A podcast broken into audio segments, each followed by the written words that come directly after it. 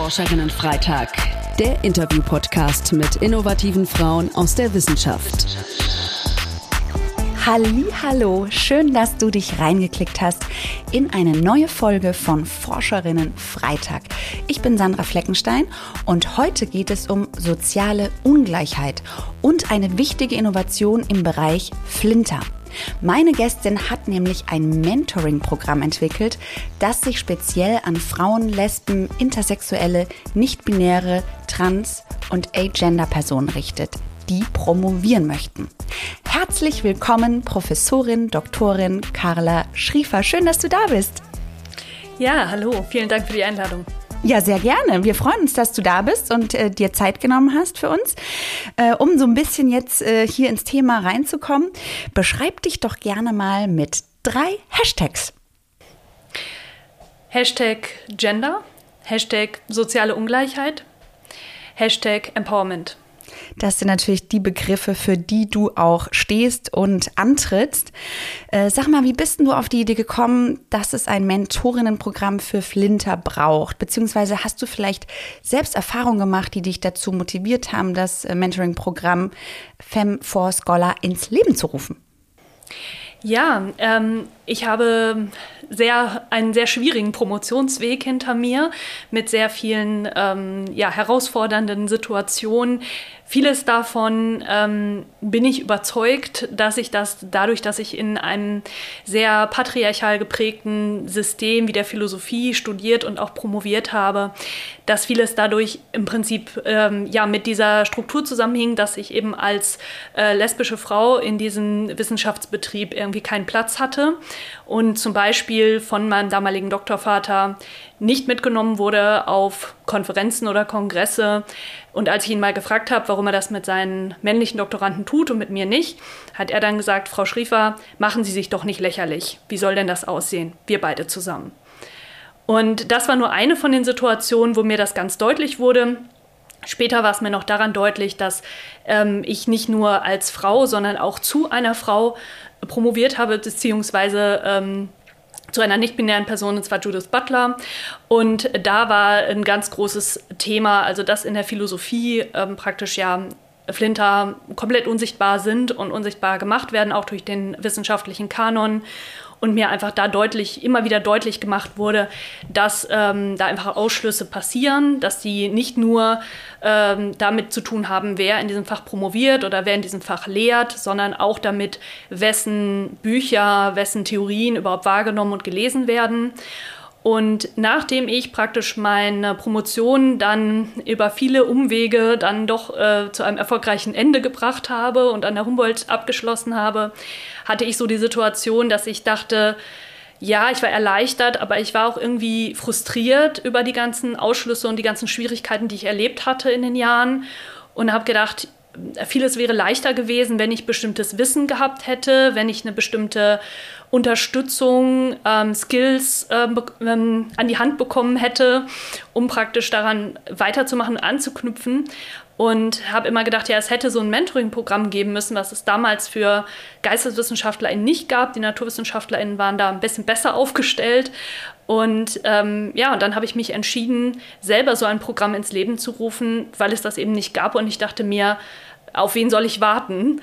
Und letztendlich habe ich dann mit diesem Programm, was ich äh, ja, zum heutigen Zeitpunkt seit fünf Jahren führe, für mich äh, nicht nur einen Traum erfüllt, sondern eben auch ähm, mich selber mit meiner Geschichte und dem, was ich erlebt habe, ähm, ein Stück weit versöhnt, weil es einfach so eine ja, wir machen nicht die gleichen Erfahrungen fünfmal, wir werden nicht fünfmal promovieren, sondern es ist eben dieser eine Weg und ähm, dann zu sagen, gut, ich habe diesen Weg gehabt, der hatte diese Schwierigkeiten und ich muss einfach jetzt sozusagen damit leben, dass, die, dass der Weg so schwierig gewesen ist.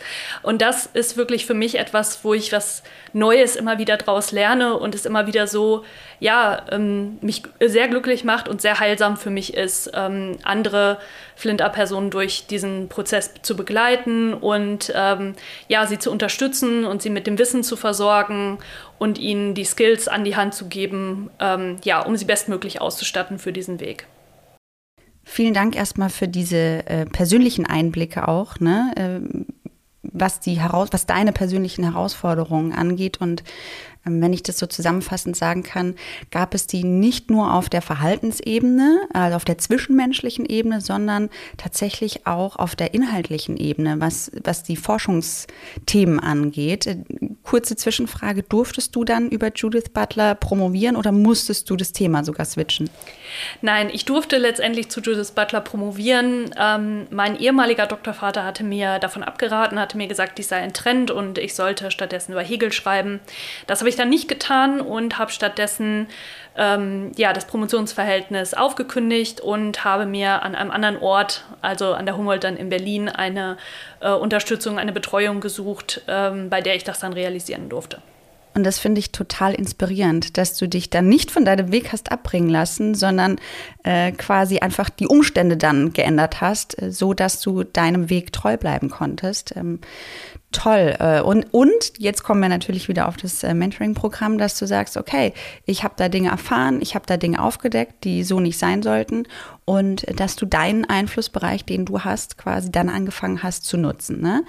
Ähm, wir haben jetzt über deine persönlichen Erfahrungen gesprochen. Was würdest du denn sagen, wo liegen denn so die Hürden für Flinter-Personen im wissenschaftlichen Bereich, gerade im Promotionsprozess? Fällt dir da irgendwie, fallen dir da noch mehr Beispiele ein, was du so mitbekommst?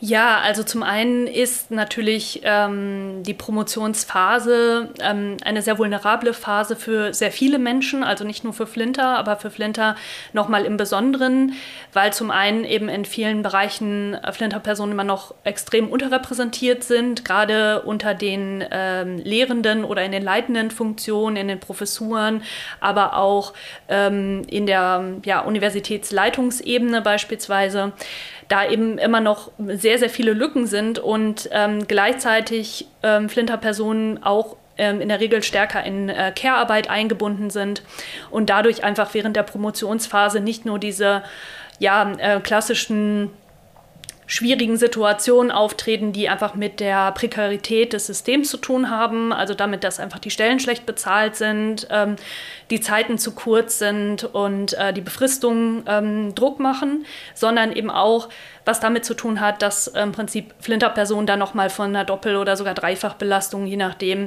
äh, wenn sie dann zum Beispiel auch noch ähm, POC oder schwarz positioniert sind, haben sie nochmal ganz andere Herausforderungen oder wenn sie eben ähm, beeinträchtigt sind in ähm, psychischer oder in körperlicher Form. Da kommen einfach so viele Diskriminierungsformen zusammen, die da einfach unglaublich viel ähm, Druck machen und auch zu einfach nochmal viel, also einer vielfachen, einem vielfachen Ausschluss führen, der ähm, ja zum einen, ich glaube schon Universitäten und Hochschulen auch bewusst ist, aber an vielen Stellen einfach immer noch viel zu wenig passiert. Und ähm, gleichzeitig sind äh, Flinter-Personen ja auch einfach nochmal ganz anders ähm, von Machtmissbrauch von ProfessorInnen ähm, beispielsweise betroffen. Das haben ja jetzt erst äh, kürzlich zwei äh, ehemalige Doktorandinnen der Universität Köln aufgedeckt und einen großen Bericht im ähm, ZDF drüber gebracht, dass ähm, ja da praktisch wie viel ähm, Machtmissbrauch die Universitäten beziehungsweise die, die ProfessorInnen und die Lehrenden dort ähm, ja, ausüben in unterschiedlicher Weise. Und äh, da sind, glaube ich, nochmal ganz, ganz große Hürden und auch was ich erlebe in meinem Mentoring, also Personen, die mir wirklich die skurrilsten Dinge erzählen ähm, und vieles wird einfach unglaublich normalisiert. Also ich hatte die Situation vor zwei Monaten ungefähr, da hatte ich eine ähm, Teilnehmerin in der Beratung, die zu mir sagte, ähm, ja, also aktuell bin ich ein bisschen gestresst mit der Doktorarbeit. Ich komme nicht richtig gut voran, weil ich ähm, aktuell seit über drei Wochen bei meinem Doktorvater zu Hause für ihn koche. Und als ich sie dann gefragt habe, warum sie das tut, hat sie gesagt, seine Frau ist im Krankenhaus und hat ja sonst niemanden. Und äh, das ging natürlich auf, eine, auf, seine Anfrage sozusagen zurück. Also es war so, dass er direkt auf sie zugekommen ist, sie angesprochen hat, gefragt hat. Und sie sagte, dass das ähm, ja, das ja kein Problem sei. Sie würde ja sowieso kochen und sie könnte dann einfach ihm auch Sachen bringen. Das wäre, also sie hat wirklich eine Stunde gebraucht im Gespräch, um herauszufinden, wo da eigentlich das Problem liegt. Und ähm, da die Promotion so eine vulnerable Phase ist und viele Menschen eben nicht nur mit ihrem Job sozusagen, also es geht nicht nur äh, um einen Job, äh, wo dann Menschen sagen, ja, warum lässt du dir das alles gefallen? Äh, such dir was anderes. Es ist sehr schwierig in der Wissenschaft, immer noch sehr schwierig und für Flinter noch schwieriger, ähm, überhaupt Positionen zu bekommen.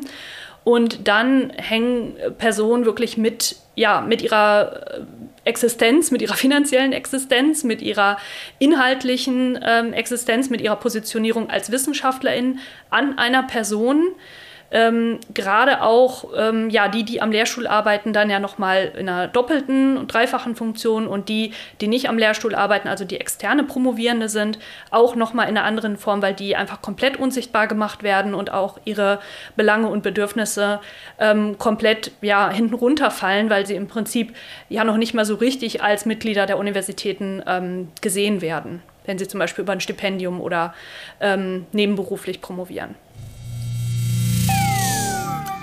Danke, dass du uns auch da jetzt nochmal so ein konkretes Beispiel an die Hand gegeben hast. Ich könnte mir vorstellen, dass dir natürlich Beispiele begegnen, dann in diesen Gesprächen, die äh, unglaublich sind. Ne?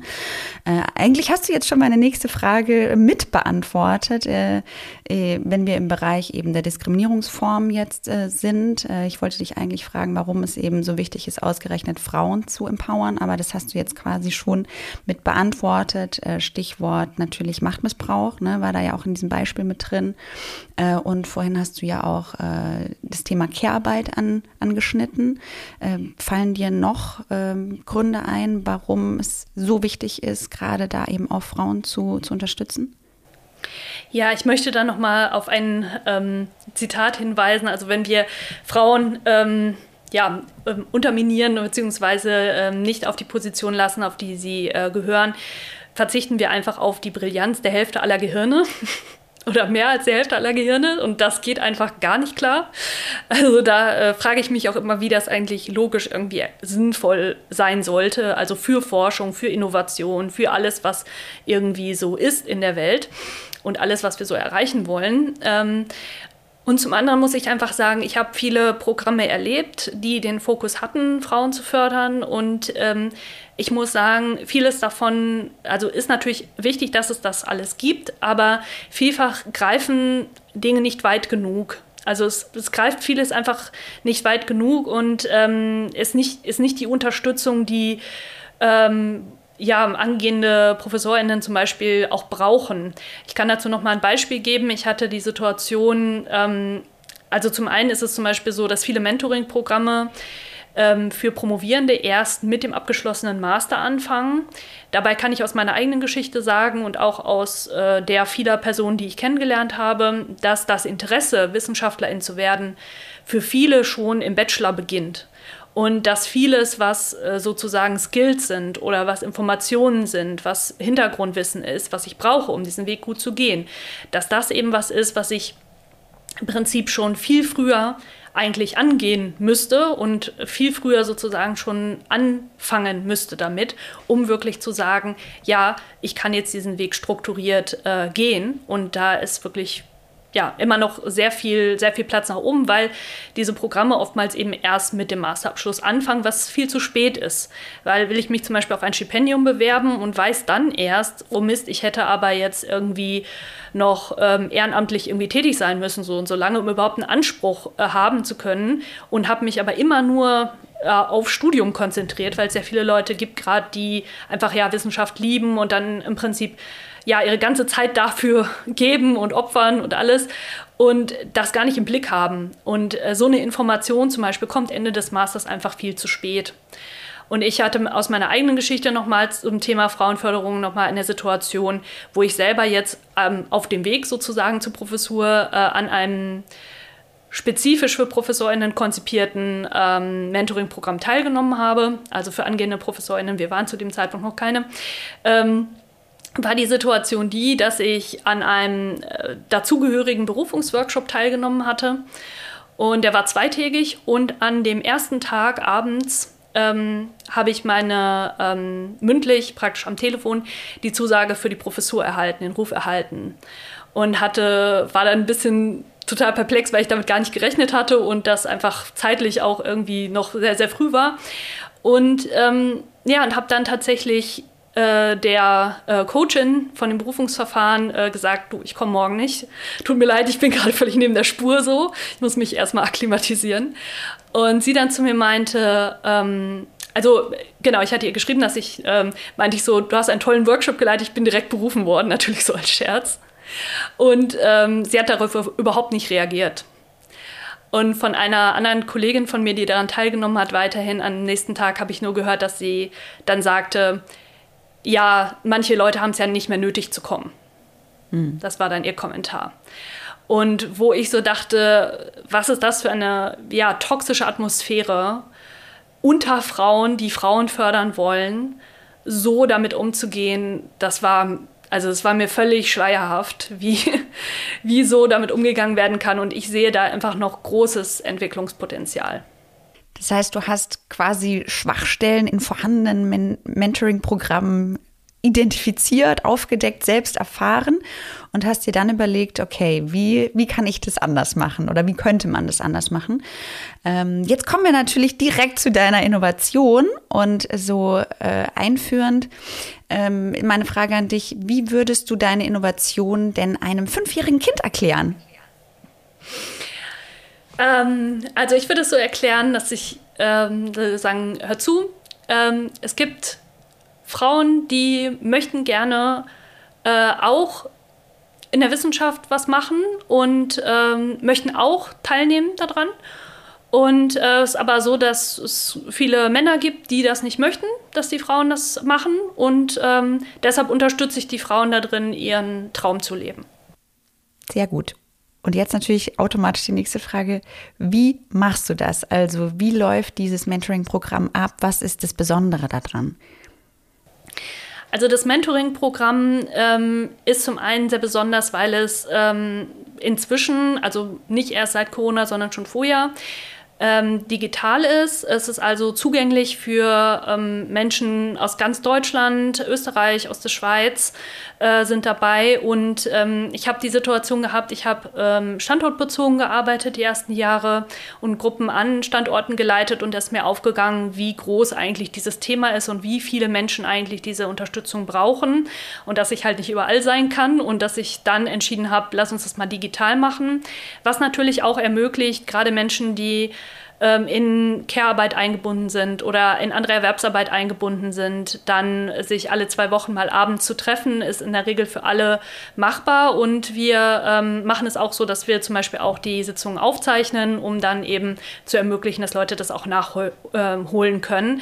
Auch weil es zum Beispiel Themen gibt, die ähm, vielleicht nicht für alle jetzt schon so relevant sind, sondern erst vielleicht später wirklich wichtig werden. Und ähm, ich habe das Mentoring so aufgebaut, dass es ähm, aus äh, spezifischen Grundmodulen besteht. Da geht es dann um so Themen wie, ähm, was ist überhaupt eine Promotion, wie kann ich sowas ähm, angehen, was brauche ich dafür, also von den Grundvoraussetzungen her, aber auch welche Skills brauche ich dafür. Da gibt es dann entsprechende Workshops dazu. Dann haben wir was zum Thema Publizieren. Da geht es dann einfach um solche Sachen wie, wie baue ich äh, eine Publikation auf, beziehungsweise wie, wo kann ich überhaupt äh, hin und wie funktioniert das? Genauso mit Konferenzen. Ähm, wie finde ich Call for Papers für mein Thema? Wie finde ich ähm, da die Möglichkeit, mich einzubringen? Und das eben auch, ich ermutige die ähm, TeilnehmerInnen wirklich immer, sich wirklich auch schon früh selber einzubringen und eben ähm, ihre Sachen, ihre Call for Papers zum Beispiel zu bearbeiten und ähm, Vorträge einzureichen, um das einfach auch zu erleben und um es auch üben zu können, weil es auch total äh, wichtig ist, damit auch Hürden abzubauen und ähm, ja, und sich gegenseitig zu unterstützen. Und ähm, es ist wirklich so, dass ich auch meine Teilnehmer äh, wirklich äh, supporte darin, ihre ähm, unterschiedlichen kleinen und großen Erfolge miteinander zu feiern. Und auch ähm, solche Dinge, wenn dann äh, Personen Stellen bekommen haben, wenn sie Vorträge gehalten haben, wenn sie äh, irgendwas veröffentlicht haben, das eben miteinander zu teilen in, in einer gemeinsamen äh, Social-Media-Gruppe, um dann eben zu sagen, hier diese ähm, das sind alles Sachen, die uns, ähm, die uns ausmachen und dadurch ist eben auch für Einzelpersonen denkbarer und möglicher zu machen, zu sagen, ja, guck mal, die Anna, die kenne ich jetzt schon ein Jahr und die hat das geschafft, dann schaffe ich das auch. Also diese, ähm, diese Hürden wegzunehmen von, ich jetzt als äh, Professorin äh, da reinzugehen und zu sagen, ja, ich weiß, ihr könnt das äh, schaffen, weil ich das auch geschafft habe, aber ich bin schon ein ganzes End weiter entfernt. Und das merke ich auch immer wieder, weil die da noch mal viel mehr von profitieren, auch von diesem Untereinander und Miteinander. Und das ist ähm, das ist eine ganz große Qualität ähm, und eine große Qualität ist auch, dass seit zwei Jahren bis auf ähm, jetzt so wirklich die Grundlagen, Basics, ähm, die TeilnehmerInnen selber Themen vorschlagen können für das Mentoring, ähm, die ich dann für sie vorbereite oder für, wo ich dann ähm, externe ReferentInnen einlade, die dann äh, dazu sprechen können, wenn ich jetzt denke, ich kann dazu gar nichts sagen. Und dass das praktisch eine, ja, auch eine Chance ist, da nochmal ähm, wirklich ja, an der äh, konkreten Weiterentwicklung äh, zu, zu arbeiten. Und äh, eben oft bringen die auch Themen ein, die ich jetzt gar nicht äh, so auf dem Zettel hatte, aber die ähm, natürlich auch super wichtig und spannend sind.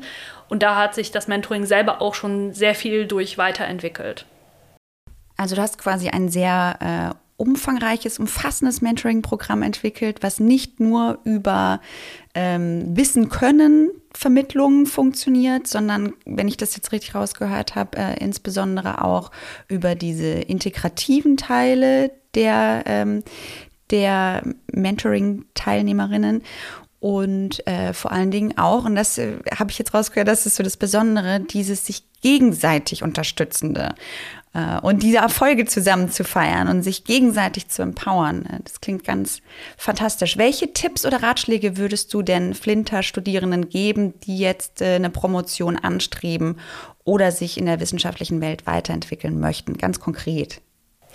Ja, also die, die ähm, jetzt wirklich konkret schon die Promotion anstreben können, denen würde ich auf jeden Fall dazu raten, ähm, den Mut, sich zusammenzunehmen und äh, selbstständig hinzugehen und äh, betreffende ProfessorInnen anzusprechen und zu sagen, ich würde gerne promovieren. Wie sieht das denn aus? Ähm, weil eben ich oftmals die ähm, die Erfahrung gemacht habe, dass äh, besonders Flinter-Personen ähm, davor sehr zurückschrecken oder so Mythen glauben, wie ähm, wenn ich nicht gefragt werde, dann kann ich nicht promovieren. Oder ich muss darauf warten, dass jetzt jemand kommt und sagt, wie wär's, sondern ähm, ja, wirklich den, den eigenen Mut aufzubringen und zu sagen, ich gehe jetzt mal dahin und frage das mal an oder ich schreibe mal eine E-Mail dahin und teste mal, äh, wie die Situation ist. Und ähm, das, ist, das ist wirklich ein wesentlicher Punkt, was ich empfehlen würde, auch sich frühzeitig, so frühzeitig wie möglich zu informieren, immer wieder zu fragen, sich niemals abschrecken zu lassen, sich niemals was sagen zu lassen, wie es ist zu früh über eine Promotion nachzudenken, es ist zu früh über eine Professur nachzudenken. Alles, was ich dazu sagen kann, es ist eigentlich leider in vielen Punkten eher, es ist schon ein bisschen spät. Mhm. Das ist eigentlich oftmals eher das, äh, das Problem, weil, wie ich gerade gesagt hatte, mit den Stipendien dann zum Beispiel bestimmte Grundlagen, Voraussetzungen einfach fehlen oder es dann relativ schwer ist, die dann nachzuholen oder noch äh, irgendwie zu integrieren in den eigenen Lebenslauf. Und man kann sich natürlich ja auch Unterstützung suchen, äh, ja, oder Frau in diesem Fall. Fall. Äh, und wie kommt man bei dir in das Mentoring-Programm rein? Gibt es da ein Bewerbungsverfahren? Ähm, wie läuft es? Also bei mir ist es ganz wichtig, dass es ähm, kein Bewerbungsverfahren gibt. Ich, ähm, also das war auch was, was mich an bestehenden Mentoring-Projekten immer gestört hat, weil es geht mir wirklich um die Niedrigschwelligkeit. Ich bin nicht die Person, die irgendwie Personen bewertet. Ich möchte denen niedrigschwellig Zugang zu Informationen geben und äh, ihnen ermöglichen, ähm, daran zu partizipieren, unabhängig davon auch, wo sie sich im Studium befinden oder ob sie schon promovieren. Und dafür ist es eben wichtig gewesen, dass ich ähm, ja, dass ich das in dieser Form aufgebaut habe. Ich habe es immer ähm, so gehandhabt. Ich habe jetzt gerade so eine Phase, wo ja, ich das Mentoring-Programm ein bisschen umstrukturiere, weil die Situation sich ergeben hat, dass ich das ja bisher hauptsächlich für GeisteswissenschaftlerInnen angeboten habe und ich natürlich immer wieder von NaturwissenschaftlerInnen gefragt werde und gesagt wird, ja, aber bei uns gibt es auch nicht genug oder ich äh, komme nicht da rein, weil ich bin eben noch im Studium und dann ist das eben auch erst ab Abschluss oder wie auch immer. Und ich habe ähm, ja ganz im Sinne vom Empowerment mich jetzt entschieden, im nächsten Jahr gemeinsam mit meiner äh, Kollegin Professorin Doktorin äh, Betty Hartmann, die Physikerin ist, ähm, das Mentoring zusammen aufzuziehen, also auch wieder in einer digitalen Form und da ähm, ja dann eben auch äh, Teilnehmerinnen aufzunehmen aus den Naturwissenschaften. Und wir werden uns das dann bei den Aspekten, die dann wirklich sehr unterschiedlich sind, werden wir uns die Gruppe dann aufteilen und ich denke, das wird nochmal eine sehr, sehr spannende äh, Erfahrung werden. Und da wird es in Kürze auch Informationen entweder über Facebook oder über Instagram äh, den jeweiligen Fem for Scholar Account zu geben oder ähm, dann eben auch mit Verweis auf eine Website, wo man sich dann anmelden kann. Also Fem for Scholar wird wachsen. Yippie! Das finden wir gut und äh, ja, weiterführende Links packen wir euch natürlich hier auch in die Show Notes rein. Carla, wir sind leider schon am Ende der Sendung angekommen. Ich habe so viele Fragen noch, äh, weil das so ein spannendes Thema ist. Mm, wenn du jetzt aus heutiger Sicht zurückschaust auf die Carla, die gerade in Oldenburg angefangen hat zu studieren, welchen Rat möchtest du dieser Carla für die kommenden Jahre denn mit auf den Weg geben? Zieh durch, du bist auf dem richtigen Weg. Das ist äh, auf jeden Fall sehr äh, empowernd.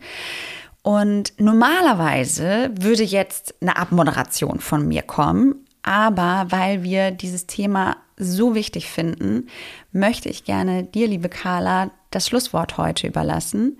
Äh, danke für deine Zeit und deine wichtige Arbeit. Ganz viel Erfolg weiterhin für äh, Femme for Scholar, dass ihr schön, wie du es eben schon anvisioniert hast, weiter wachst und möglichst vielen Frauen da Unterstützung einfach bieten könnt. Mm, ja, jetzt kannst du unsere ZuhörerInnen nochmal sensibilisieren, empowern und loswerden, was du schon immer mal sagen wolltest. Ja, erstmal vielen Dank für die Einladung und vielen Dank nochmal für ähm, die Möglichkeit des Schlusswortes. Also ähm, ja, an alle, die da draußen sind und zugehört haben, äh, die gerne promovieren möchten, die auf dem Weg sind, da kann ich nur euch raten, lasst euch nicht abschrecken. Äh, sucht euch eine Community, tauscht euch aus, sucht nach den Menschen, die eure Themen feiern und die euch auf eurem Weg unterstützen wollen. Und zu allen, die schon promovieren und gerade eine harte Zeit haben, auch an euch, sucht euch eine Community, sucht euch Unterstützung, erzählt eure Geschichten, besonders dann, wenn ihr von Machtmissbrauch betroffen seid, vernetzt euch mit der Community, ähm, MeToo Science zum Beispiel, äh, die das gegründet haben, ähm, um über Machtmissbrauch in der Wissenschaft zu sprechen. Ähm, schweigt nicht weiter darüber, es betrifft so viele, ihr seid nicht alleine. Und an alle ProfessorInnen da draußen, die zugehört haben, ähm, ich wünsche mir, dass wir auch ähm, zusammenstehen und angehende Promovierende unterstützen, ihnen helfen, ihre Themen und ähm, ihre Ideen in die Welt zu bringen. Vielen Dank. Danke dir, Carla. Wir hoffen, dass euch die Folge gefallen hat. Auf unserer Plattform innovative-frauen.de findet ihr weitere spannende Inhalte. Schaut doch gerne mal vorbei. Habt ihr Fragen oder Wünsche? Dann schreibt uns an podcast.innovative-frauen.de. Ihr findet uns auch bei Instagram, Twitter, YouTube und LinkedIn. Und eine Info zum Schluss für die Transparenz. Die Plattform Hashtag Innovative Frauen wird aus Mitteln des Bundesministeriums für Bildung und Forschung im Rahmen der Förderrichtlinie Frauen in Wissenschaft, Forschung und Innovation, Leistungen und Potenziale sichtbar machen, Sichtbarkeit strukturell verankern unter dem Förderkennzeichen 01 FP 21070 gefördert. Die Verantwortung für den Inhalt liegt beim Kompetenzzentrum Technik Diversity Chancengleichheit e.V.